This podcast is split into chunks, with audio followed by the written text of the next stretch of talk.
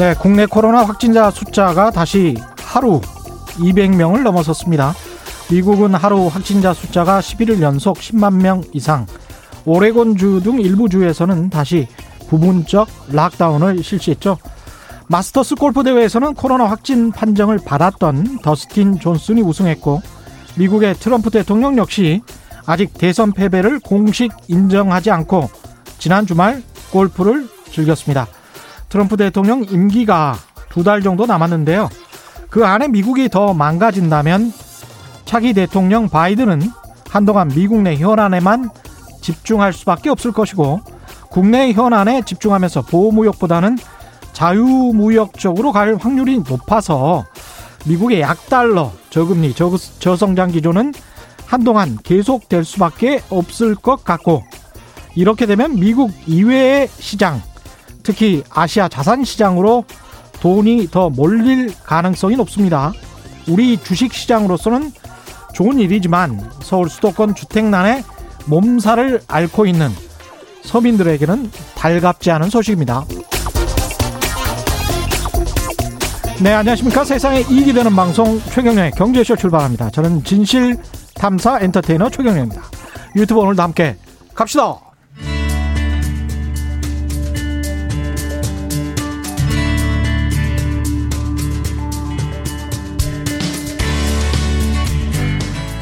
경제 방송 아무거나 들으면 큰일 납니다.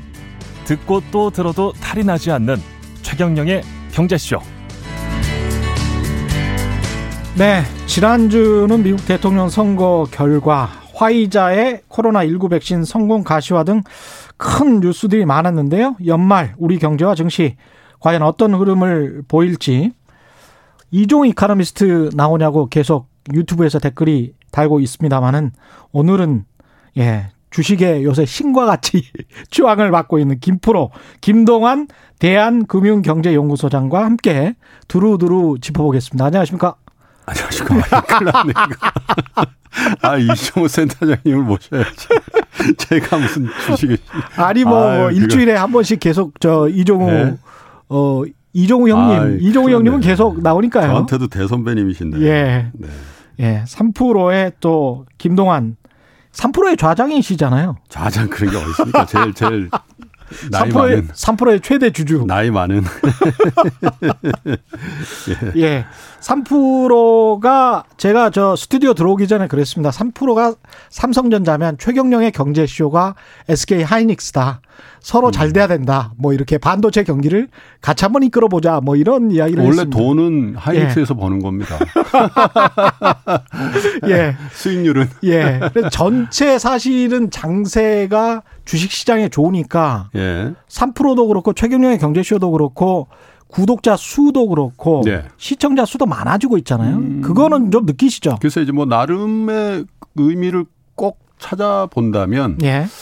우리가 이제 경제를 많이 얘기하게 됐다. 예. 예 정치나 시사도 중요하죠. 음. 근데 이제 먹고 사는 문제, 우리 주머니 사정, 그리고 우리 아이들의 미래에 대해서 음. 더 진지한 고민을 하기 시작했다는 데는 뭐 우리 최경영 에, 이 경제쇼나 예. 3프로나 정말 조그만 기, 기여를 하고 있는 거 아닌가 그런 그렇죠. 생각은 합니다. 그러니까 돈에 대한 어떤 우리가 이중적인 생각을 많이 가지고 있었는데 네. 중국인이나 미국인들처럼 돈에 대한 뭐 어떤 거부감이나 저항감이랄까요? 네.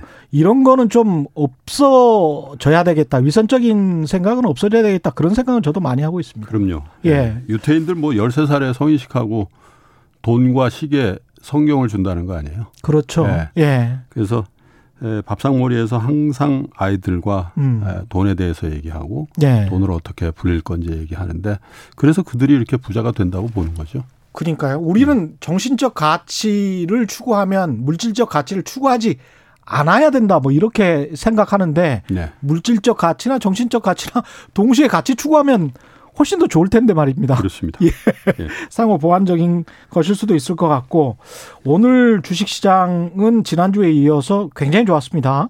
오늘 2,543으로 네, 끝났는데요. 뭐한 60포인트 간 가면 이제 사상 최고가 갑니다. 2,600 조금 넘어섰던 걸로 그랬죠. 기억나는데요. 그랬죠. 2018년 초에 예. 삼성전자 그리고 하이닉스가 장세를 음. 그냥 확 화끈하게 예, 삼성전자 거의 5% 올랐고요. 예. 제가 나올 때 보니까 하이닉스는 거의 10% 가까이 오르는 걸로 봤는데 예. 역시 하이닉스가 세네요. 뭐 뒤에 떠받치는 주식이니까 예. 네. 그런데 이렇게 2,543이면 이제 지금부터는 좀 고민을 지금 들어가 있는 분들은 뭐 고민 안 하시겠지만 네. 수익을 좀 냈을 테니까. 근데 이제 지금이라도 들어가야 되나? 이런 분들은 음. 고민하실 타이밍이에요. 그래서 이제 늘상 말씀드리는데 네. 그 우리 최 기자님도 지금 들어가야 되냐 고민한다 그러잖아요. 그렇죠. 그렇죠. 그게 이제 제가 항상 지적하는 건데 예. 죄송합니다. 예. 들어간다라는 거는 이번에 들어가는 거 굉장히 부담스럽게 소상 최고가 부분에서 남들은 음. 먼저 들어갔는데 그러니까 왜냐하면 들어가면서 나올 걸 생각하는 거거든요. 그게. 그렇죠. 그렇습니다. 그래서 그냥 예. 예, 자산을 배분한다. 늘상 말씀드리지만 음. 아 내가 주식에 전혀 자산 배분이 안 돼 있다. 그러면 이거 굉장히 속상한 일이거든요. 그렇죠. 예, 남들은 지금 삼성전자를 5% 5%면 5년치 이자입니다. 그렇죠. 그렇잖아요. 그렇죠. 그래서 이게 주식 투자를 해서 단기적으로 물릴 수도 있고 손실을 보고 팔 수도 있는데 주식 투자를 그렇게 전혀 안 할 수가 있겠나. 그렇죠. 예, 그죠? 예. 그리고 어떻게 주식 투자에 올인할 수 있겠나라는 생각으로 이 주식 시장을 접하시면 음. 조금 마음 편하실 거예요. 그래서 에, 저는 항상 말씀드리는 게 에, 투자라는 거 평생 하셔야 되고 음. 주식은 점점 점점 더 에, 우리의 재테크의 중요한 에, 중요한 자산 클래스가 될 거다.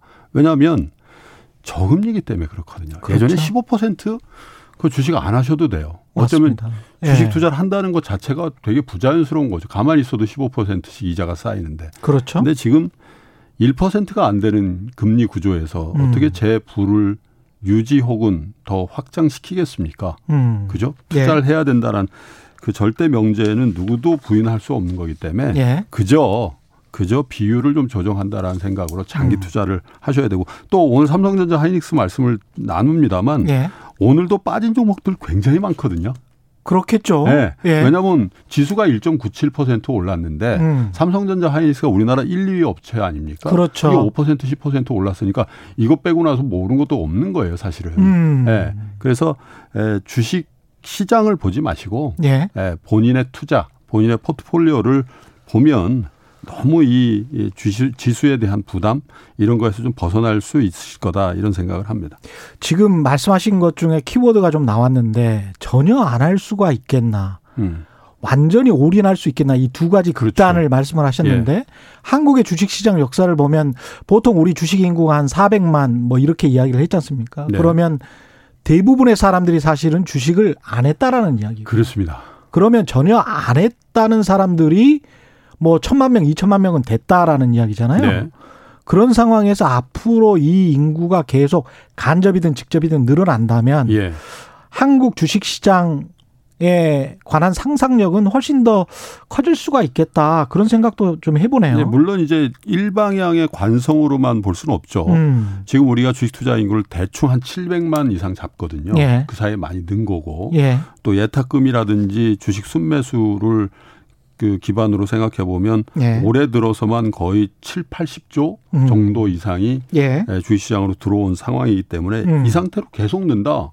주가 지수 빠질 가능성이 별로 없는 거죠. 그렇죠. 모든 재료에 우선하는 게 수급인데 어. 새로운 수급이 생겨버린 거거든요. 그렇죠. 개인 투자자들이 주식 얘기만 해도 아 말도 하지 말라고 이런 게 작년까지였잖아요. 근데 곳곳에서 주식 투자 이야기를 해요. 네. 그래서 예. 그런데 보세요. 음. 만약에 장이 지금보다 한 20% 30% 조정 혹은 하락 반전을 한다고 생각해 보세요. 예. 돈이 계속 들어올까요? 그렇지 않겠죠. 오히려 다시 예. 예. 다시 주식 투자 말도 하지 말라고 이럴 수도 있는 거거든요. 그렇습니다. 예. 예. 왜냐하면 회귀하고 순환하는 거라고 보면 그런데 음. 제가 말씀드린 이 저금리 기조가 추세적으로 역전되지 않는 이상 음. 돈은 수익을 향해서 갈 수밖에 없는 거고 예. 우리의 부를 지키려는 우리 본능이 작용하기 때문에 음. 주식 시장의 기반이 되는 어떤 그 구조가 음. 바뀌겠냐 이거죠. 그렇죠. 네, 그래서 예. 주식 투자에 관련해서는 음. 이런 분들 많습니다. 주식 투자를 오래 하신 분들일수록 아, 요즘 젊은 애들도 만나면 뭐 주식 얘기하고 주부들도 주식 얘기하고 뭐 직장인들도 만나면 일하는 그래서 고점이다. 그 그런 이야기 하세요. 얘기하죠. 예, 예. 제가 그런 얘기 하시는 분들한테 뭐라 음. 그러냐면 거꾸로 생각하셔야 된다. 음. 주식 얘기를 더 많이 하라고. 음. 그러나 정확하고 건전한 얘기를 많이 하게끔 그렇죠, 그렇죠. 그렇게 해줘야지 그냥 일상적으로 아 주식 얘기하는 거 보니까 그거는 아까 말씀드렸잖아요. 금리가 높은 시절에 주식 얘기를 너무 많이 하는 거는 야 투자 심리가 좀 과열인데. 그렇죠. 그런데 지금 과열이라고 느끼는 투자자가 한 번 있는지 설문조사해 보십시오. 지금 음. 지금 2,543포인트인데 예. 나의 투자, 우리의 투자가 과열이라고 느끼는 분이 있으면 음. 별로 없어요. 왜? 계속 순환매가 있었고요. 음. 삼성전자 이제 6만 6천 원이거든요. 그렇죠. 그죠? 예. 계속해서 오명이 있었죠. 6만 전자라고. 6만 음. 이상만 가면 그렇잖아요. 6만 전자가 7만 전자 될까 뭐 이런 이야기 계속 했잖아요. 그런 거예요. 예. 그런데 사실 삼성전자 6만 원이 벌써 언제 때 6만 원이에요. 맞습니다. 그래서 예. 지수가 올라 올라서 와 이거 과열이라 과열이라고 느끼는 분 별로 없어요. 음. 그리고 그 과열이라고 느끼지 않는 그 내막에는 음. 우리 개인 투자자들이 상당히 예전처럼 추종 매매라거나 막 따라 그러지 않는다는 스마트예요. 네, 네. 스마, 다 그런 건 아니지만 상당수의 네. 투자자들이 공부하기 시작했고 내가 스마트해지면 주식 투자로서 기관 투자가 외국인 투자하고도 정정당당하게 승부 볼 수 있다라는 그 귀한 경험을 예. 올해 3월 이후에 하고 있는 게 저는 굉장히 중요한 변화다. 돈의 절대 금액이 늘어난 것도 중요하지만 음. 질적인 이러한 변화가 음. 우리의 국부를 불리고 지키는데 앞으로도 굉장히 큰 역할을 할 거다. 이렇게 보는 겁니다. 그런 의미에서 이제 정보의 평등화에 기여를 하고 있다라고 생각을 하고 있는데요. YK 님도 최경령의 경제쇼와 3%가 국민 경제 교과서 절대 투기 조장하지 않습니다. 투자와 투기가 다르다고 강조하시죠. 이런 말씀을 하셨는데요. 네. 그런 측면에서 저희들도 계속 말씀을 드리는 겁니다. 정보의 평등화라는 측면에서도 이건 어떻게 보면 민주주의하고도 관련이 있는 그럼요. 거거든요. 예. 예. 그 정보의 비, 비대칭성만 해소가 돼도요. 예. 어, 일반 개인 투자자들의 경쟁력이 훨씬 더 강해질 수 있어요. 왜냐하면 음. 저도 기관 투자를 해보고 펀드 매니저를 오래 해봤지 않습니까? 그렇죠. 주가 빠지면 어떻게 되면 제가 해야 될 일은 뭐냐면 음. 손절매를 피하기 위한 이유 보고서를 쓰는 게 저희 일이거든요. 아. 네. 손절매 10% 로스컷 하게 돼 있는 게 내부 규정인데 음. 이 주식 너무 아까운 거예요. 그러면 임원들한테 아, 이 주식만 예외를 해 주십시오. 이 보고서 쓰는 게 일입니다. 펀드 아, 매니저들이. 예. 지난 3월 달에 눈물의 손절매를 친 거는 사실은 음. 개인 투자가 아니고 기관 투자가 있잖아요. 하물며 외국인 투자자들도 기관이기 때문에 그러네. 그들은 내부의 운영의 룰을 가지고 움직인단 말이죠. 규칙대로. 그때 누가 샀죠?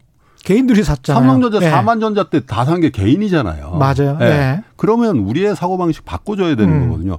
자, 정보가 공평하게 유통이 되고 나의 학습 능력이 계속 고양되고 있다. 음. 그 전제가 맞다면 음. 룰 베이스로 투자할 수밖에 없는 경직된 기관 투자가들보다 그렇죠. 내가 마인드 컨트롤만 할 수 있다면 음. 이길 수 있는 가능성이 많아진 거거든요. 그렇죠. 실제로 지금 외국인이 삼성전자 그렇게 사잖아요. 그렇죠. 이게 삼성전자 사면서 외국인 사면서 올라간 건데 음. 그 전에 대거 산 건 개인이란 말이에요. 제가 한 예를 든 거지만 그러네. 예, 예. 우리는 외국인한테는 항상 털린다. 음. 예, 결국은 외국인이 이긴다. 음. 이 고정관념에서 음. 조금 조금씩 그렇다고 너무 우리가 자만할 필요도 없지만 그렇습니다, 그렇습니다. 이런 열패주의, 패배주의에서는 음. 조금 벗어나셔도 됩니다. 맞습니다. 자신 가지시고. 예. 예. 그 기관들이 그런 약점을 가지고 있죠. 그 규칙대로 움직여야 되고 그 다음에 자기 돈이 아니고 사실은 남의 돈이 대부분이기 때문에 남의 돈을 운영하면서는 규칙대로 해야 되죠. 그 대리인 예. 이론에 따라서. 예. 예. 근데 이제 아까 또 중요한 말씀을 하신 게 올인하는 사람이 있느냐. 이것도 아주 중요한 그럼요. 말씀인 것 네. 같아요. 그 과거에 80년대 보면은 주식 투자를 해서 폐가 망신했다 이런 분들이 많았거든요. 예. 3조 왕 때. 네. 근데 지금 보면 주식을 올인한다. 네. 이런 분들은 별로 또 없는 것 같아요. 뭐 일부 20대, 예. 30대 소득이라든지 자산이 많지 않은 분들은 사실 올인이든 아니면 편중이든 있을 수 있어요. 예. 왜냐하면 자산도 뭐 얼마 되지도 않는데 음. 그걸 가지고 어떻게 다 아셋 알로케이션 자산 배분을 하냐 이렇게 예. 할 수가 있는데 지금 적어도 4, 50대 저희 세대들 혹은 그 이상의 세대들한테 아무리 누가 가서 설득해도요 음. 올인 안 하시죠. 올인 안 해요. 왠지 아세요? 예. 경험도 있고요. 그렇죠. 그리고 우리 경제에 대한 극 도의 회의감에 쌓여 있어요. IMF 외환위기가 정말 큰 그렇고요. 거죠. 예. 우리 경제 망한다. 음. 아니 반도체 말고 뭐가 있냐 계속 쓰고 얘기하기 때문에 예. 그 외의 산업에 대해서 뭐 살 게 뭐가 있냐라는 그런 생각들을 굉장히 많이 갖고 계시거든요. 그렇죠. 예. 근데 그런 생각이 뭐 좋고 나쁘고 맞고 음. 틀리고를 떠나서 음. 올인이 안 돼요. 그리고 여러 가지 금융 상품들에 많이 배분이 돼 있으시고 음. 더군다나 지금도 오늘도 뭐 문제가 되고 있습니다만은 부동산에요. 네. 그래도 가계자산의 7, 80% 7할 8가 가 있단 예. 말이죠. 그렇죠. 예. 올인 할래도 할 수가 없어. 할 수가 없습니다. 예. 끼케야 10% 2%밖에 그 안에서도 예. 또 예적금이 그렇죠, 그렇죠. 예. 예. 그런 측면이 있네요. 곽인상님, 경김님, 어, NY님, S님, 넉수님, 시련원님, 정말 많은 분들이 김프로님 이곳에서 보니 정말 반갑습니다. 이렇게 말씀하셨고요. 최종욱님은 최경령의 경제쇼와 3프로 방송에 감사드립니다. 두 방송 듣고 공부한 덕에 15년치 이자 올해 수익 냈다고 이렇게 말씀하셨네요. 축하드립니다. 축하드립니다. 예, 임정환님은 저는 줄이니는 못할 것 같아서 펀드에 예. 투자 고민하고 있습니다. 예. 펀드도 종류가 엄청 많고 회사도 많더라고요. 안전한 펀드는 어떤 기준이 있을까요? 예. 이것도 좀 궁금하긴 한데 저도 안전한 펀드가 본질적으로 없죠. 그런데 상대적으로 신뢰할 수 있는 펀드와 그렇지 않은 펀드는 구분할 수 있어요. 어떻게 찾으십니까? 일단 오래된 펀드가 좋습니다. 오래된 펀드가 네. 좋다. 예. 홈 머시기 펀드 이것처럼 그냥 나왔다고 없어진 그런 거 말고요. 옵티머스 뭐 이런 거. 네. 예. 그건 뭐 예. 갑자기 나온 거 아니에요. 예. 그 펀드도 아니에요. 그 사기지. 그렇죠. 예. 그렇잖아요. 그래서 예를 들면 굉장히 오래된 자산 운용사의 오래된 펀드 name이 바뀌지 않는 펀드들이 있습니다. 네. 네, 제가 뭐 특정한 회사의 특정한 펀드를 말씀드리면 간접 광고에서 말씀 안 드리는 대부분 아실 거예요. 장기 배당주로 유명한 뭐 그런 펀드들. 거라든지 예. 예. 그리고 펀드 매니저가 오래 있어야 됩니다. 맞다. 예. 그리고 예. 에, 투자금융협회라든지 자산운용협회의 사이트에 들어가시면요. 그 펀드 음. 매니저를 보실 수가 있어요. 예. 그 대표 펀드 매니저를 비롯한 운용역이 음. 계속 교체되는 거는 일단 안 좋습니다. 그렇군요. 네. 왜 새로 저 제가 펀드 매니저 새로 맡으면 음. 아 전에 왜 이런 걸 샀어 그리고 팔아버리거든요. 예. 네. 그래서 펀드 매니저의 교체가 자주 안 일어나면서 예. 그 펀드의 name이 계속 유지되고 있는 펀드 음. 그리고 그 하우스 그러니까 그 운용사도 예. 에, 다른 그 뭐 이런 루머라든지 뭐 스캔들 이런 거 없는데 음. 일단 이런 거라도 좀 걸르셔야 돼요. 그렇죠. 근데 되게 안 좋은 거는요. 음. 그해 1등한 펀드에 들어가시면 되게 안 좋습니다. 그렇죠. 네, 왜냐하면 예. 대체로 보면 음. 그해 1등한 펀드는 그 다음 해나 그 다음 다음 해에 맞습니다. 거의 하위권에 가 있는 예. 가능성이 많아요. 왜냐하면 예. 이 자산 운용에 있어서 음. 그 어떤 스타일을 계속 추구하는데 음. 그때 장세가 그 운용력이라든지 그 펀드의 스타일에 맞아 떨어졌을 때 1등 하는 거거든요. 예. 예를 들면 가치주가 나, 날아갈 그렇죠. 때 어쩌면 경기 관련주라든지 음. 혹은 지금처럼 성장주가 날아가는 국면에서 음. 거의 딱 맞아 떨어졌을 때 1등 하는 거거든요. 예. 근데 그건 항상 바뀝니다. 요즘에 오늘도 그렇지만 오늘 뭐 언택 관련주도 이런 게 뜨는 게 아니잖아요. 그렇죠. 네, 그래서 아. 에, 너무 에, 현재 상태에서 1등하는 펀드를 찾으려고 노력하지 마시라. 왜냐하면 음. 전설적인 펀드 매니저죠. 네, 피터 린치가 네. 17년인가 18년 동안 지수를 비트하며 수익을 계속 냈거든요. 그리고 네. 은퇴를 했는데 그렇게 얘기했잖아요. 내 펀드의 수익률이 이렇게 좋은데 내 펀드에서 먹은 사람이 없다고. 왜냐하면 고점에 들어와가지고 예. 성적이 안 좋네 그러고 나간다는 거예요. 예. 실제로. 예. 예, 그게 이제 펀드의 함정인데 음. 예, 좋은 펀드, 좋은 음. 운용력에게 비교적 장기적으로 맡기셔야 됩니다. 아, 이 말씀도 되게 눈여겨 들어보셔야 될 것 같아요. 예. 왜냐하면 제가 대리인 이론 말씀드리면서 이런 말씀도 과거에 한번 드린 적이 있는데 기관 투자가들이건 펀드들이건 기존에 맡고 계신 분이 승진을 해야 되면 예. 연말에 예. 수익률을 가시적으로 높이기 위해서 예. 본인이 아 더 수익이 날 수 있다라고 생각하는 것도 네. 일단 뭐 10%에서 15% 먹었다라고 하면 네. 네. 팔고 네. 그리고 아주 성과를 높게 해놓고 1등으로 만들어 놓고 네. 나가서 이제 전무하셨던 분이 뭐 부사장 된다든가 이렇게 되는 경우들이 꽤 있기 때문에 네. 이게 이제 일종의 이제 펀드는 맡겨놓는 대리인들에게 맡겨놓는 거 아닙니까? 그러면 네. 이런 행정상 그 관료주의 이게 음. 또 개입이 될 수가 있더라고요. 네. 그래서 이제 그런 측면에서 본다면 전에 아주 그 수익률이 좋았던 거는 좀 피해야 하는 게 좋겠다 이런 대체로 거는 대체로 선택할 때 너무 예. 추종해서 하지 말라는 그렇죠. 팁을 드리는 거고요. 또한 예. 가지는 저는 그렇게 하거든요. 저도 제 직접 투자도 하고 간접 투자도 하는데 예. 제가 못하는 투자를 맡기는 겁니다. 음. 예, 예를 들면 저는 성장주 투자에 관한 한 세상의 흐름에 굉장히 민감하게 잘 대응하는데 음. 야, 그 바텀업 방법으로 어떤 주식이 절대 저평가인지에 대해서는 너무 느려서 속 터진다. 그런 분들도 있거든요. 그렇죠. 어떻게 두 투자를 다 잘하겠어요. 그렇죠. 투자도 잘하고 성장주 투자를 잘하고. 네. 근데 본인이 만약에 성장주 투자에는 소질이 있는데 음. 가치 투자는 잼뱅이다.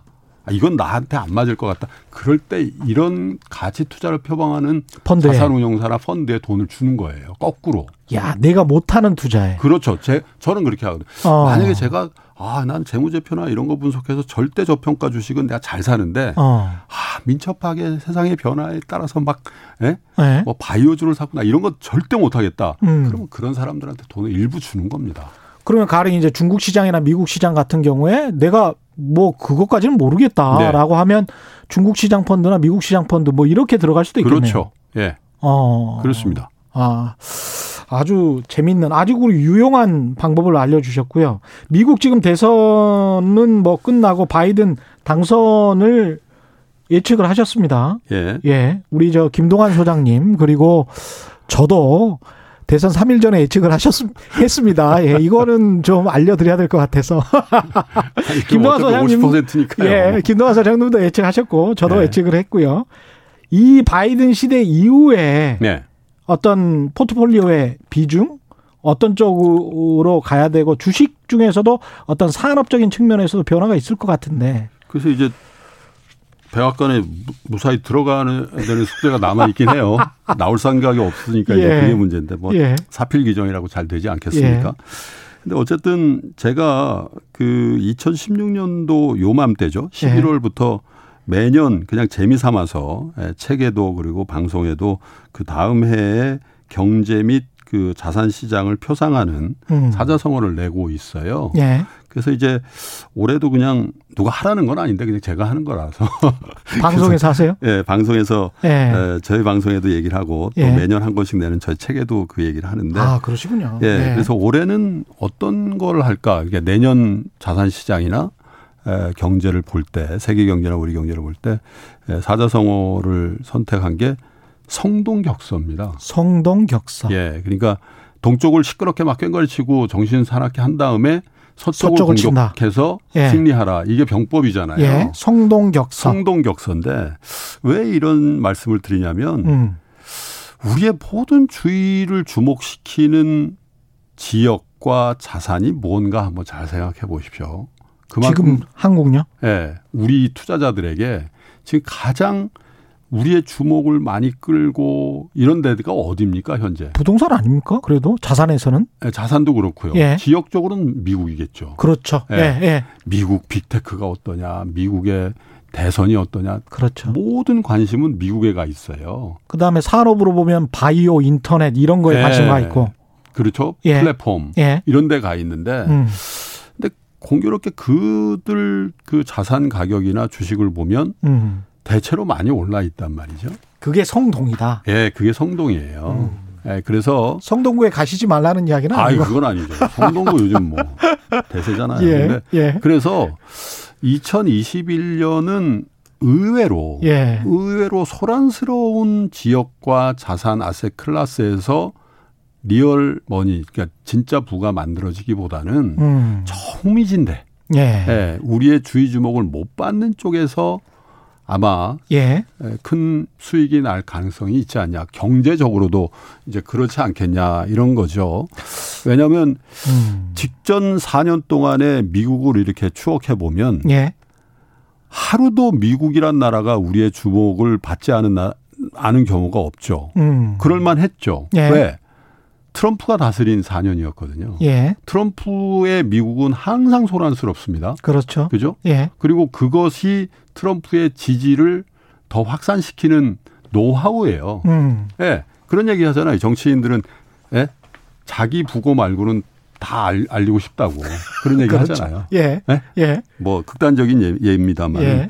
그래서 아, 우리의 모든 주의는 어디에 가 있는가를 생각해 보면 미국과 빅테크와 플랫폼과 에, 성장에 관련된 스토리들과 음. 이런 데가 있었던 것 같죠. 지금 이미 조금 조금씩 그 균열이 좀 생깁니다. 예. 예. 그런데 에, 과연 큰 경제권 중에서 음. 중국에 대해서는 우리가 어떤 생각을 갖고 있는지 한번 생각해 보시죠. 말도 하지 말라 그러죠. 왜냐하면 아. 2016년, 17년도에 그 후광통 그렇죠 상하이 증시 폭락 예, 뭐 그것도 예. 그렇고 뭐 엄청 폭락하고 막 예. 너무 안 좋은 펀드의 수익률도 있었고 그다음에 뭐 해마다 분식회계 이야기 있잖아요. 예, 그것도 예. 있고 예. 또 하나는 또 하, 중국에 투자하는 건 이념적으로도 맞지 않아 이런 그렇죠. 예, 예. 예, 논쟁이 되고 그러잖아요. 음. 그래서 에, 중국에 대한 관심을 좀 더 많이 가질 때가 아닌가 이런 생각도 들고요. 어, 예, 미국보다는 중국 지역적으로 예, 보면. 예. 그래서 우리 기준으로 보면 에, 미국이 동쪽에 있죠 지도상으로. 그러네요. 우리 기준으로 보면 예. 동해 넘어서 미국에 음. 있고 서해 에, 옆으로 중국이 어. 있으니까 그런 의미에서 성동격서라는 생각도 들고요. 지역적으로는 더, 예, 더큰 예. 거는 아셋의 가격에 우리가 너무 막 예. 지금 10% 오르는 거가 엄청난 화제가 되는 아셋이 뭐가 있을까요? 지금 부동산이죠. 예. 지금 강남 아파트 10%도 오르면 아마 그냥 미친 거죠. 그렇게 예. 생각하죠. 예. 그런데 삼성전자 최근 들어서 한 15%에 올랐어요. 예. 이걸 과열로 느끼시나요? 전혀 그렇지 않죠. 예. 예. 하이닉스는 더 하시죠? 그렇죠. 그런데 그 밑에 있는 산업재라든지 이런 부품주랄지 경기, 경기, 예. 경기 관련주라든지 경기 민감주 예, 이런 것들은 이런 사이클주 거, 예, 예. 그래서 어느 오르지도 않았어요. 백신이 사실은. 나오던 예. 날 음. 예, 그 컨택 관련주들 미국도 그렇고 우리도 그렇고 미국 기준으로 3, 40% 올랐는데도 음. 차트를 보면요. 저 밑에서 그냥 꼬리를 딱 드는 그런 정도 아. 차트가 나오는. 예. 그러니까 우리 일, 일부 화학주라든지 뭐 철강이라든지 조선이라든지 이런 종목들도 음. 아, 이제 우리나라에서 이런 종목들은 이제 주식으로서 의미도 없어. 이런 생각들을 한 1, 2년 아니었나요? 오랫동안 지금 몇 년 된 것 같습니다. 네. 그 제철이랄지 뭐 이런 것들은 네. 정말 아 다시는 쳐다보지 않을 거야 그런 분들 많을 것 그렇죠. 같아요. 예. 그래서 에, 이른바 이제 PBR 기준으로도 예. 0.2, 0.3 맞습니다. 순자산 가치 대비해서 20% 30%에도 거래되는 종목들이 속출해도 예. 아 그런 주식은 됐다니까요. 이렇게 예. 치부하는 그런 풍조가 음. 만연해 있고 에, 그래서 그런 류의 주식이 지금 바로 올라갑니다라는 것보다는 음. 에, 제가 갖고 있는 경제나 자산 시장을 보는 저의 관은 음. 항상 평균에 회귀한다. 평균에 회귀한다. 순환한다. 물론 맞습니다. 이업 트렌드가 있고 음. 다운 트렌드가 있어요. 음. 그럼에도 불구하고 그 가격의 고평 저평은 항상 중간 가격에 음. 수렴한다라는 그 신념을 갖고 있기 때문에 맞습니다. 그 그게 달한 게 예. 아마 아, 미국 대선 직전이 아니었나 음. 저는 이렇게 보고 미국 음. 대선이 바이든이 되면서 뭔가 상황의 변화에 촉매적 역할을 하고 있고 또 사실 그 경향성을 굉장히 확대시켰던 게 코로나 19거든요. 그렇죠. 지금 예. 코로나 19가 그게 극도로 안 좋은 상황이잖아요. 예. 그런데 이게 2년, 3년, 5년, 10년 우리 곁에 있을까요? 음. 저는 그렇게 생각하지는 않거든요. 예. 인류의 이성과 지성이 이걸 퇴치시킨다고 믿어야 되거든요. 예. 그렇지 않으면 어떻게 살겠어요. 음. 그래서 에, 그게 이제 내년이라고 생각해 보면 음. 에, 경기, 경제 이런 것도 어떻게 보면 정상으로의 회기 음. 이런 상황이 에, 의외로 빨리 연출이 될 수가 있고 자산 시장은 항상 그거보다 더 빨리 반영될 가능성이 있기 때문에 네. 그런 측면에서 우리의 관심의 영역을 조금 흥미진데 음. 소리 없는데 음. 너무 적막한데 음. 이런 대로도 좀 네. 확장시킬 필요가 있다라는 측면에서 성동격서를 말씀드립니다. 자연 평형 이론 평균에 회귀한다 이런 거는 뭐 전적으로 저도 동의하고요. 사람 몰리는 곳에 먹을 거 별로 없다. 없죠. 예, 네. 이런 말씀도 지금 함의하고 계시는데 예. 그 말씀에도 전적으로 동의를 합니다. 저도 같은 생각이고요. 도비 여사님, 김프로님 여기에서 더 잘생기게 나옵니다. 예, 여기에서 더 잘생기게 아, 나오는데요. KBS 카메라가 저희 예. 카메라보다 훨씬 비싼 겁니다. 자주 나와 주십시오. 예, 여기에서 더 잘생기게 나온다는데 뭐, 예, 비콩님. 그래서 이제 향후 중국 시장 전망은 어떨까요?라고 말씀하셨는데, 그래서 성동격서라는 측면에서는 중국 시장이 괜찮다라고 지금 보시는 거네요. 물론 이제 중국 음. 시장도 다 좋다 이렇게 볼 수는 없겠죠. 예. 다만 이제 제가 주목하고 있는 거는 에, 중국의 시진핑 정부가 최근 들어서 내세운 쌍순환이라는 정책을 한다고 그러잖아요. 예. 중국의 소비를 살리고 음. 그리고 에, 밖으로는 에, 자유무역 혹은 에, 자본의 에, 중국 내 유입에 대해서 굉장히 에, 관대하게 예. 이렇게 한다는 거거든요. 예. 그게 지금 반영하고 있는 게 위안화 강세로 나타나고 있는 거잖아요. 음. 그렇다라면 에, 궁극적으로 미국과 중국의 관계 설정은 에, 트럼프 연간에 무역 장벽을 세우면서 상호 어떤 통상의 축소로 미국 미국이 중국을 압박하고 음. 기술 패권을 좌절시키는 그 구조였다면 예. 저는 오히려 바이든 시대의 미중 관계의 설정은 중국 시장의 완벽한 개방 쪽으로 압박을 할 가능성이 경제적으로 예. 아, 그게 뭐냐 금융 시장에 대한 완벽한 개방 음. 그리고 또 한 가지는 제 생각에 인터넷 기술 시장의 완벽한 개방을 주장할 가능성이 많다고 봅니다. 인터넷 지금 예. 세계는 미국을 비롯한 전 세계의 인터넷 플랫폼과 중국의 인터넷 플랫폼 이렇게 양분화돼 있거든요. 음. 예, 미국에 우리가 쓰고 있는 유튜브가 있습니까? 중국에 유튜브가 있습니까? 페이스북이 있습니까? 그렇죠. 구글이 있습니까? 그들 나름대로 BAT가 있잖아요. 음. 바이두도 있고 예. 알리바바도 있고 예. 미국의 아마존이 못 들어가는 거 아닙니까? 그렇습니다. 그 시장이 예. 사실은 궁극적으로 미국이 주장해야 될 영역이라는 거죠. 13억 명인데. 네, 그런데 예. 중국도 어느 정도는 음. 그 준비를 하고 있는 거 아니냐 음. 아, 이런 생각이 드는 게 최근 들어서 지난 주인가 지지난 주에 갑작스럽게 중국 당국에서 이 독과점 문제에 대해서 예. 플랫폼 기업의 독과점 맞아요, 사실 맞아요. 그건 미국의 이슈잖아요. 예. 아 바이든이 들어오면 마이크로소프트를 비롯해서 이 소프트웨어 맞습니다. 회사들의 독과점 예. 이슈를 제기할 거다. 음. 그런데 언감생심 중국에서 치고 나왔단 말이죠. 음. 이게 왜 그럴까? 물론 이제 마윈이 뭐 중국 정부에 찍히고 뭐 이런 스토리가 있을 수 있는데 예. 제가 해석하는 거는 저 나름대로 해석은 그렇습니다. 음. 야 이게 결국은 미국이 요구했을 때그 음. 구조적인 어떤 에, 그 취약성 같은 것들을 독점이란 이슈 때문에 네. 예, 문제가 된다면 음. 미리 좀 해야 되는 거 아니냐 이런 고려가 있었을 수도 있고 음. 그리고 에, 결국은 에, 그 중국의 어떤 빅테크 플랫폼 회사들의 경쟁력이 그렇죠. 그럼 미국 회사들에 비해서 현격히 떨어질까? 음. 틱톡은 어떻게 된 거죠? 틱톡은 중국의 플랫폼 회사잖아요. 예.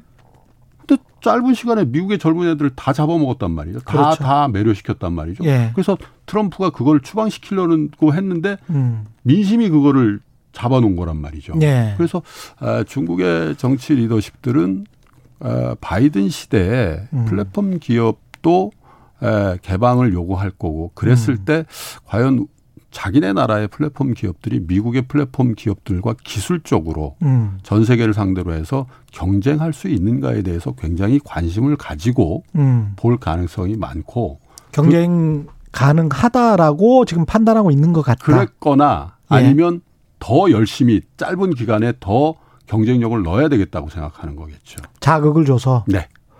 생각을 해보니까 우리 8, 90년대에 계속 뭐 현대차 사고 사실상 이제 수입 규제를 많이 했지 않습니까? 그러면서 우리가 독과점적인 산업 영역을 구축하고 난 다음에 네. 미국의 월마트랄지 이런 게 들어오니까 사실은 저항을 못 해보고 네. 펑펑 나가 떨어졌었거든요. 글로벌 기업들이 네. 한국 시장에만 들어오면 사실 맥도날드도 별로 롯데리아에 뭐 저항 못했죠. 그렇죠. 그다음에 월마트 같은 경우도 우리의 이마트에 음. 저항 못했거든요. 음. 중국이 그걸 보고 있는지도 모르겠습니다. 저는 그렇게 보는 거예요. 예. 네, 과연 페이스북이 중국에 들어와서 중국 음. 사람, 음. 중국 그 젊은 친구들이 다 페이스북을 옮겨 탈 거냐 이거죠. 예. 차라리 그렇게 경쟁을 하면서 예. 그 외의 지역에서 페이스북을 잡아먹으려고 하지 않을까요? 그렇죠. 거기다 이제 문화적인 또 힘이 있단 말이에요. 그 다음에 네. 그 중국 특유의 그 애국주의도 또 있어요. 그럼요. 중화주의도 있고 네. 그렇기 때문에 충분히 이런 문화적인 상품들, 플랫폼 상품들에 대해서 대항할 수 있다라는 자신감이 있을지도 몰라요. 예. 예. 아주 재밌는 말씀이시고요. 1935님, 중국에서 유학해서 중국어 잘하는데 중국 주식 공부하려면 중국 주식 공부하려면 어떻게 해야 할까요? 야, 중국어 잘하시니까 좋으시기는 하겠는데 아주 찾기는 편하실 것 같습니다. 네. 근데 3프로 TV의 글로벌 라이브를 글로벌 라이브 예 매일 매일, 매일 밤에 최경영의 경제쇼에 네. 그 전병서 소장님이 가끔 나오시거든요. 예. 예. 박상열님 1974님 대한항공 등 물류나 항공주 이것도 이제 저도 궁금한데 예. 경기 민감주해서 이제 대한항공이 떴다가 다시 뭐 착륙했다가 왔다 갔다 했습니다. 네. 어떻게 어떻게 보십니까? 오늘도 뭐 대한항공 한진칸 할거 없이 많이 올라가거든요. 예. 예. 그래서 이게 뭐 사실 예, 오늘 정부에서 발표를 했잖아요. 예. 예 산업은행이 이제 한진칼에 유상증자 참여하고 음. 대한항공이 음. 아시아나를 인수하는데 이제 한진 아, 한진칼을 통해서 이렇게 한다. 뭐 이런 발표가 있었. 서 일종의 재료주가 돼 버렸죠 현재는. 네. 그런데 저는 기본적으로 항공 산업에 대해서 그렇게 에, 좋은 생각을 갖고 투자해 본 적이 없습니다. 어. 에, 미국 증시기관에 이런 말이 있어요. 음. 백만 장자가 되고 싶냐? 음. 그러면 천만 장자가 되고 아 억만 장자가 되고 항공주의 주인이 되라. 항공주 투자 이렇게 재미가 없어요. 아, 왜냐하면 굉장히 비탄력적이거든요. 그렇죠. 예. 네. 유가가 치솟아도요. 음. 유가가 치솟아도 편수를 줄일 수가 없어요. 그렇습니다. 왜? 이거는 노선이 있는 거거든요. 예. 예. 10명 타도 가야 돼요. 음. 그렇잖아요. 그런데 에, 코로나 때문에 직격탄을 맞아서 상당히 많이 빠져 있어서 예. 그게 평균으로 회귀하는 과정에서 상승률은 굉장히 좋을 수 있어요. 그렇죠. 근데 과연 이게 정말 성장 산업이냐? 그렇죠. 예. 예. 저는 그건 잘 모르겠어요. 그리고 예. 예전에 뭐 독점하던 시대에는 음. 에, 어느 정도 정부가 또, 에, 또 모든 기업이 거기를 이용하고 그렇지만 지금 LCC라는 것들도 지금 얼마나 많이 생겼습니까? 그렇죠. 저가항공사들. 그리고 이제 예. 사실 우리가 국적기라는 표현을 합니다마는 음. 사실 국적기로서의 어떤 에, 성장의 한계는 대부분 다 지금 본 거라고 보거든요. 음. 그러면 해외에서 정말 우리의 그 국적기가 네. 정말 사랑받는 항공사가 돼 있어야 되는데 음. 사실 제가 특정한 항공사를 말씀드리기 그렇습니다만은 음. 동남아의 뭐 싱가포르 Airline이라든지 그렇죠. 이런 어. 사실 어. 비즈니스계에서 그런 정평, 어. reputation 이런 거 생각해 보면 음. 저는 뭐 그런 류의 음. 굉장히 그 좋은 이미지를 쌓았다 이렇게 생각하지 않거든요. 우리 두 음. 항공사 마찬가지고 예. 이미지라는 측면에서는 오너 리스크도 예, 좀 있었어요. 예, 사실은. 조, 예, 예, 그렇죠. 안 좋잖아요. 예. 예 그래서 저는 뭐 예. 땅콩 땅콩도 막 생각이 나고 막 예. 그렇잖아요. 좋은 기억이 별로 없어요. 환율 ESG 쪽은 아니 대한항공 이야기하다 갑자기 ESG 이야기하니까 좀 오해하실 분들도 있을 것 같은데 갑자기 생각나서 그런 측면에서는 그러면 ESG나 이쪽은 좀 관심을 가지십니까? 아, 사회 그럼요. 쪽이나 이게 환경 쪽? ESG에 뭐 아시지만 이가 예. 인바이먼트잖아요. 예. 환경은요. 이거는 뭐 정말 제 생각에는 어마어마한 투자의 기회가 동시다발적으로 열리고 있는 게 환경이라고 보거든요. 왜냐하면 음. 예전에 환경은 돈이 안 되는 산업이었습니다. 예. 그리고 환경을 하면 정의죠. 그죠? 그렇죠. 그 수익이 아니라 정의잖아요. 맞아요. 정의. 맞아요. 네. 예. 그런데 묘하게요. 지금은 정의를 떠나서 수익이 되는 비즈니스 에어리아가 되고 있다는 거죠. 음. 전 세계가 동시에. 예. 유럽이 환경을 중시한다는 건 다 아실 거예요. 예. 그리고 바이든 시대에 가장 많은 투자가 어디에 일어나죠? 음. 4년 동안 2조 달러를 쏟아붓겠다고 한 게 바로 인바이먼트거든요. 예. 거기다가 어, 중국이 갑자기 2030년 이런 얘기를 하면서 그렇죠. 엄청 드라이브를 걸어요. 거기도 탄소 저감 하겠다는 거잖아요. 그럼 보십시오. 미국, 유럽, 중국, 중국. 이거 빼고 뭐가 있습니까? 없죠. 뭐. 네, 큰 예. 경제권에서 예. 일본, 한국 정도란 예. 말이에요. 예. 그럼 우리 정부는 어떻게 하고 있죠? 음. 우리 정부도 그거 열심히 그렇죠. 예, 무슨 빅딜 뭐, 뭐 라 그러죠? 그린딜, 뭐 그린 예. 그린 뉴딜 뭐 이런 예. 거 하고 있잖아요. 예. 그래서 이거는 추세입니다. 음. 그리고 우리는 잘 못 느끼지만요. 유럽은 지금 탄소 국경세를 지금 도입하고 있어요. 하려고 예. 그래요. 예. 예를 들면 에그 그 화학 이, 이, 이 재생에너지를 쓰지 않은 에, 그런 에너지원으로 만든 재화가 에, EU로 넘어올 때는 부가적으로 그렇죠. 더 세금을 물리겠다는 거거든요. 예. 그리고 RE백이라는 말씀 들어보셨죠? 예. renewable 에너지 100%. 그렇죠.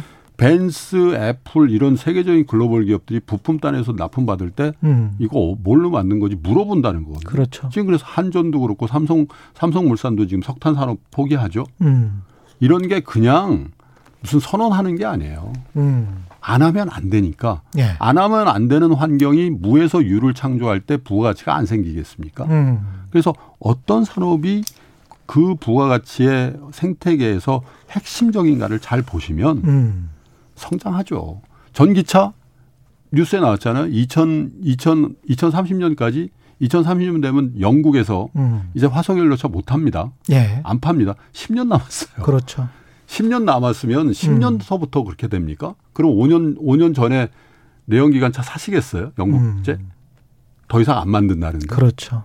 그러니까 우리 눈앞에 와 있는 거거든요. 이 환경이라는 게. 이거 지금 잘 들으셔야 되는 게 지금 최경련의 경제쇼에 나오시는 모든 분들이 거의 모든 분들이 환경과 관련해서 에너지 쪽을 굉장히 많이 강조를 하고 계시거든요. 신에너지 쪽을 신재생에너지 또는 신에너지 쪽을 강조를 많이 하고 계시는데 지금 김동환 소장께서 말씀하신 탄소 국경세 같은 경우는 미국이나 유럽, 한국 등 주요 국가들이 탄소 국경세에 합의를 해버리면 네. 기타 국가들이 따라올 수밖에 없는 상황이에요. 그렇죠. 네. 그러면 탄소 국경세에서 거기에 그만큼의 관세를 부과하겠다라고 하면 다른 나라들이 굉장히 애를 먹는 그런 상황인데 네. 트럼프 때는 기후 변화 협약에 탈퇴를 해버렸기 때문에 그게 불가능했는데 바이든 시대에는 그게 가능할 수도 있거든요. 굉장히 상징적인 예. 상황이 벌어진 거죠. 트럼프 대통령이 음. 백악관의 오발 오피스에 첫 번째 들어가서 결정한 게 뭡니까? 파리 기후협약 탈퇴죠. 예. 바이든 대통령이 그 오피스에 들어가서 첫 번째 결정할 게 뭐죠? 복귀죠. 맞습니다. 예. 상징하는 겁니다. 예, 굉장히 중요합니다. 예. 예. 그래서 탄소 국경세를 하면 이제는 이른바 이제 개발도상국의 배째라 전략이거든요. 네. 뭐 어차피 뭐 환경 뭐 니들이 먼저 그 오염시켰으니까 네. 우리도 좀 오염시키고 말래 이런 전략이었는데 그 전략이 몇 개국 주요 국가들이 탄소 국경세를 도입해서 같이 하기 시작하면 음. 굉장히 힘들어집니다. 나머지 음. 개발도상 국가들이 따라올 수밖에 없는 그런 상황이 되기 때문에 이 패턴은 잘 보셔야 돼요. 근데 이제 예. 그 바이든 대통령 시대가 순조롭게 열린다면 예. 그 보조가 맞춰질 가능성이 많죠. 그렇습니다. 트럼프 예. 때는 뭐 그건 뭐 엇박자가 나는 거니까 음. 논외로 하더라도 바이든 예. 때는 그게 보조가 굉장히 빨리 예. 또 강하게 맞춰질 가능성이 많다라는 점에 우리가 주목해야 될 것 같습니다. 지금 저 2021년에 한자 성어로 성동 격서를 말씀하셨는데 네. 여기에는 이제 환율의 의미도 포함되어 있는 거죠. 에, 제, 제 생각은 그렇습니다. 네. 이제 이 지금 1,100원대 환율을 우리가 어떻게 받아들일까에 대해서 네. 두 가지 생각을 하셔야 되는데, 아, 우리는 이렇게 쓰잖아요. 야, 이제 우리 저 수출 이게 큰일 났다. 음. 물론 수출의 채산성이 좀 떨어질 수가 있어요. 음. 그런데 에, 고환율 때 그러니까 저환율이죠. 그러니까 에, 원화 강세 국면에서 상대적으로 우리 경기가 대체로 좋습니다. 예. 그건 왜 그러냐? 미국이 그만큼 경기 살리려는 노력을 했다라는 증거거든요. 예. 왜?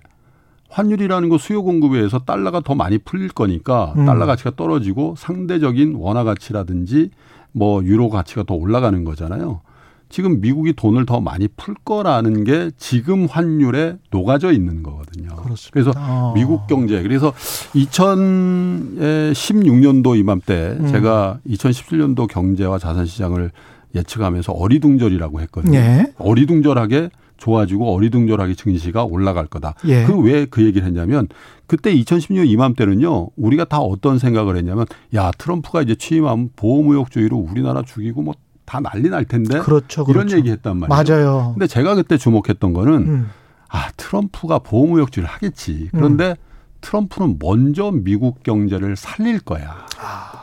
예, 그래서 감세하고 그랬던 거 아닙니까? 역시 계속 그 이면을 미국, 보시는군요. 예, 미국 예. 경제를 살리려는 그 훈풍이 음. 태평양을 훨씬 더 빨리 넘어온다는 거예요. 예. 근데 지금 바이든을 보세요. 음. 아까 오프닝 때도 그 말씀을 하시던데 예.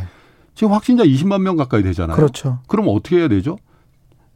대외 관계 이게 중요한 게 아닙니다. 맞습니다. 지금 예. 미국 경제를 정상화 시키려는 노력을 바이든 대통령 정부가 해야 될 거란 말이죠. 음. 그 그 저 돈 풀기의 어떤 그런 예측점이 지금 환율에 녹아져 있는 거거든요. 맞습니다. 그러면 네. 실제로 그게 이루어졌을 때 음. 우리 경기는 환율에서 로스가 나는 부분이 분명히 있지만 음. 총량이 늘어날 가능성이 그렇죠. 있는 거죠. 예. 생산성은 좀 떨어지지만 예. 교역량이 트럼프 시대보다는 는다. 이른바 이제 국부가 늘어나는 거겠죠. 그렇죠. 예, GDP도 커지고. 예. 예. 그리고 우리 대기업들은요, 대체로, 대체로 한 1년, 최소한 6개월 이상 이렇게 해지를 합니다. 예. 그래서 지금 떨어지는 아주 날카롭게 떨어지는 이 환율을 우리가 다 그 손해로 인식하기보다는 해지를 하는데 제가 걱정은 대기업보다는 에, 그런 에, 여력이 많이 치 않은 그것도 예. 다 비용이니까요. 예. 에, 중소 수출 업체들 음. 이런 데들이 더 걱정인데 음. 그건 이제 정부 에, 예를 들면 통상을 책임지고 있는 부처라든지 이런 데서는 그런 분들이 음. 환에 너무 그 심하게 노출돼서 혹시라도 좀 문제가 생길지 예. 에, 미리미리 점검을 좀 하시는 게 지금 하셔야 될 일이라고 봅니다. 결국 좀 정리를 해보면 2021년에 투자 포트폴리오는 주식 비중 특히 이제 중국 쪽 그리고 한국 쪽까지 포함하는 아, 그럼요. 한국이 굉장히 저평가된 예. 자산들이 많이 있죠. 그쪽에 경기 민감주까지도 생각을 한번 해봐라 이런 네. 말씀이었던 것 같고요. 맞습니다. 예, 박소윤님, 김프로님 좋은 ETF는 어떤 건지 대략 알려주심. 뭐 펀드 이야기를 아까 너무 잘해주셔가지고 예. ETF는 어떻게 선택? ETF는 상장지수 예. 펀드니까 예. 펀드인데 시장에서 거래되는 펀드잖아요. 예, 그렇죠. 주식처럼. 예. 그래서 만약에 이런 거죠. 야, 내가 2차 전지 이거 굉장히 좋을 것 같은데. 음. 근데 항상 보면 내가 하는 것마다 안 될 때가 있어요. 종목을 고르기가 힘들 그렇죠. 때. 다섯 종목을 줘요. 그래서 예. 두 종목을 사는데 두 종목은 빠지고 세 종목은 올라가는 케이스들. 그래서 난 주식 안 해. 이런 분들이 있단 말이에요. 예. 그래서 여러분들이 한번 생각, 생각해 보십시오. 음. 크게 봐서는 지수고요. 음. 작게 봐서는 섹타예요. 예. 이 섹터가 좋아 보이는 거에 대한 확신이 있으세요. 음. 근데 디테일하게 종목을 선택했는데 그게 가보너스 문제라든지 뭐 예. 예를 들면 대주주에 관련된 문제, 이벤트가 발생한다든지 뭐 화학회사처럼 뭐 분할을 해버린다든지 뭐 이거 이거 우리가 어떻게 알 수가 그렇죠. 없잖아요. 예. 그래서 아 그 섹터가 발전할 거야라는 음. 확신이 있을 때 예. 그럴 때 사십시오. 그렇죠. 네. 예. 그럴 때 ETF를 사시면 음. 평균을 친다는 거거든요. 예. 네. 그거는 예, 그 ETF 사실 때 보면 다 구성되어 있는 종목까지 다 그 나열이 돼 있거든요. 예. 네. 그러니까 예, 펀드 매니저의 자의성도 상당 부분 배제하고 예. 그죠? 로스카시라든지 이런 것들도 배제한 상태에서 음. 에, 훨씬 더 본인이 하는 것처럼 운영할 수 있는 펀드의 성격을 가미할 수 있으니까 예. 본인이 공부하셔서 확신이 드는 섹터에 투자할 때는 음. ETF를 좀 권해도 될 것 같습니다. 알겠습니다. 질문들이 굉장히 많이 들어와 있는데요. 질문들을 소개해 드리고 김동환 소장께서 최경련의 경제쇼 플러스에 또 나오십니다. 그래서 이 질문들은 최경련의 경제쇼 플러스에서 두 가지 질문은 좀 소화를 해보도록 하겠습니다. 가와만사성님, 지금 무리해서 집을 사야 할까요? 부동산에 관한 고민들 굉장히 많으신 것 같고요. 우혜진님과 사오 이사님은 이런 분들 많으실 것 같아요. 그러니까 이미 이제 종목의 수익이 난 분들, 삼성전자와 네. 우선주 어 가지고 이제 13% 14% 정도 수익이 나셨대요. 이분은 네. 팔아야 내 돈인데 매도 시점을 어떻게 잡느냐. 예. 그러니까 부동산과 매도 시점. 예. 예. 짧게 대답하시겠습니까? 매도 시점만. 주식 매도 시점만 말씀드릴게요. 예. 부동산은 음. 다음에 기회가 예. 있어요. 예. 세 가지 경우에 매도하시는 겁니다. 주식은 세 가지. 세 가지. 예. 여러분들이 사실 때 어, 이 정도는 수익이 났으면 좋겠다라고 음. 기대 수익이 달성됐으면 밀어없이 파시고요. 기대 수, 수익? 예. 예. 반대로 와 이거 내가 잘못했네. 예. 손실이 날 경우에도 내 판단이 잘못됐다라고 여러분 그냥 인정하시면 파시는 거고요. 판단 차고. 예. 세 번째는 이 투자보다 더 좋은 투자를 발견하시면 파는 거예요. 아, 요 세 가지에 파는 겁니다. 그냥 예, 기계적으로 고맙습니다. 5% 10% 먹었다고 파는 건 아니에요.